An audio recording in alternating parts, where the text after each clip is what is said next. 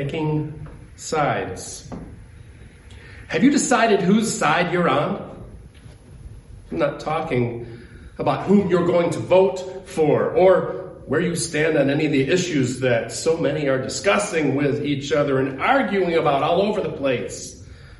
I'm not even talking about being fed up with the electoral process and deciding not to vote or being appalled that anyone could even think about not voting in an election. I'm wondering if you've decided whether you're on the side of the ones who need justice or the ones who do not.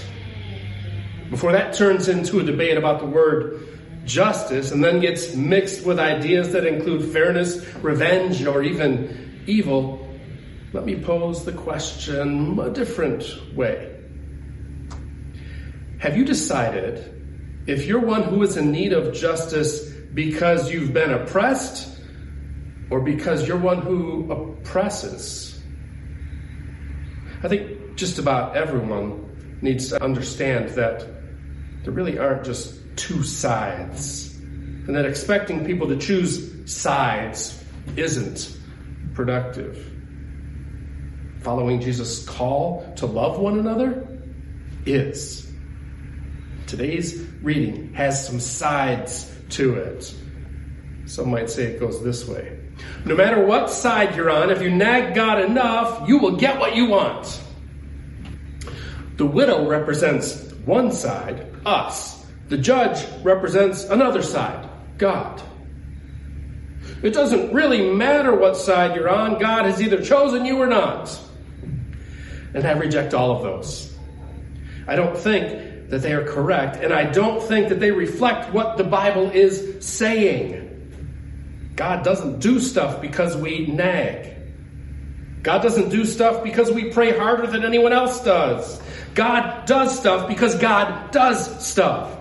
Jesus told the people to pray and not lose heart. Jesus also taught the people how to pray.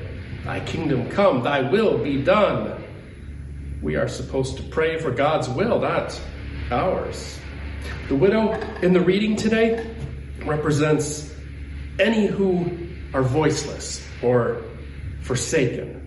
Widows in the New Testament were completely dependent on others for what they needed to live. They were mostly forgotten. But this widow wouldn't have any of that. She used her voice to relentlessly call an unjust judge to act for justice. The judge granted her justice because she wore him out. The widow got justice from an unjust judge. But God isn't unjust. God cares for the poor, the exploited, the outcast, the widow, the orphan, the persecuted, the rejected, the forgotten, the wrongly accused, the marginalized in the world. God's desire is that the whole world would be saved, and God gets God's way. Also, use your voice to relentlessly call out an unjust system. And this God has chosen you or not business. The question has been debated and argued and not settled for ages, but let me step out on a limb. God creates. God forgives. God loves. God has chosen, is choosing, and will choose whom God creates, forgives, and loves. And who has God created? Everyone. Who does God forgive? Everyone. Who does God love? everyone, no exceptions.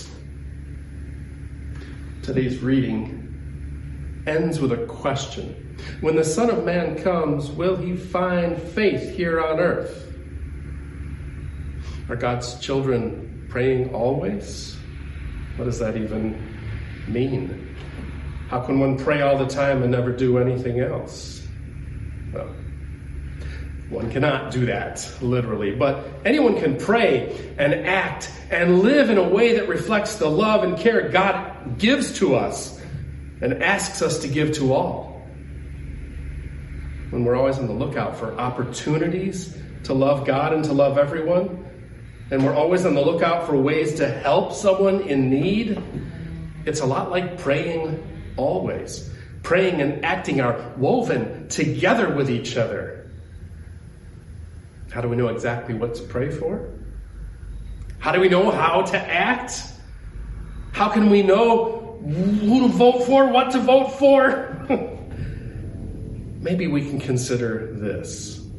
Christians agree and disagree on things. People of all faiths or no faith agree or disagree on things. I think it's possible that there are more ways to be right about something than simply boiling it down to yes or no, right or left, up or down. God made it so we can think. God made it so we can act. God made it so we can pray. And we can have fun with beat poetry. Pray. Pray relentlessly. Pray relentlessly and boldly. Ask God for justice. Hmm. Pray.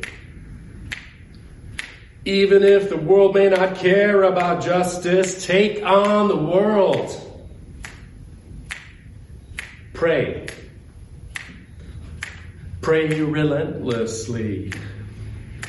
Pray relentlessly and boldly ask God for justice.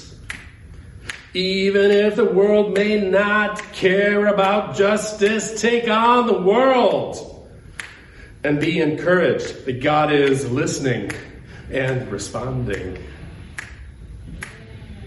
Pray. Act.